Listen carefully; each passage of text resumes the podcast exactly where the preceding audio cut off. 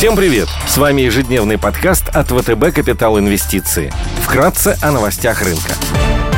Глобальные рынки – Опасения, связанные с распространением штамма омикрон, отошли на второй план. Внешний фон умеренно позитивный. Фьючерсы на S&P 500 в плюсе на 0,1%, Евростокс растет на 0,4%, японский Никей плюс 0,7%, развивающиеся рынки снижаются на 0,2%. Индекс голубых фишек Китая CSI 300 и гонконгский Хэнк Сэнк торгуются в зеленой зоне. Нефть растет, баррель бренд стоит 75,5 долларов, золото торгуется по 1000 1805 долларов за унцию. Доходность по десятилетним гособлигациям США на уровне 1,45%.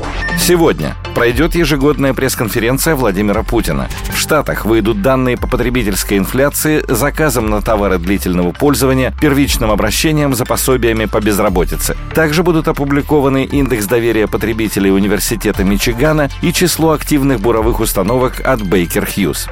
Корпоративные новости. Детский мир, Евраз и Фосагра торгуются без дивидендов.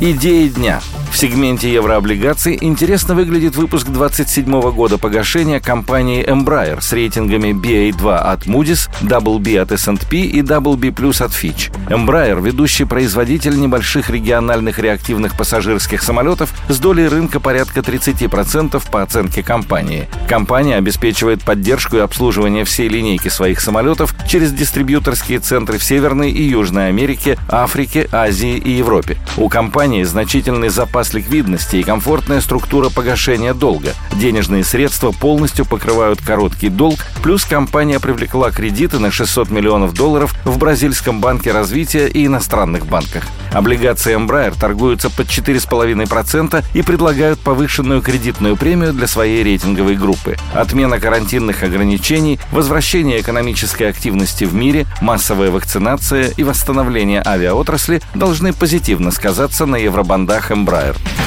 RF с рейтингами BAA3 от Moody's, 3B- от S&P, 3B от Fitch и 3A от Acra планируют провести размещение облигаций сроком на один год. Ориентир по купону установлен на уровне 8,8%. WebRF является институтом развития, выполняющим функцию финансирования стратегически значимых инвестиционных проектов, которую в силу повышенного уровня риска и фактора регулирования не могут выполнять коммерческие банки. Мандат банка закреплен на законодательном уровне. Масштаб операций ВБРФ является существенным в рамках российской экономики. Высокие рейтинги международных агентств обусловлены стратегической значимостью деятельности ВБРФ и высоким уровнем господдержки.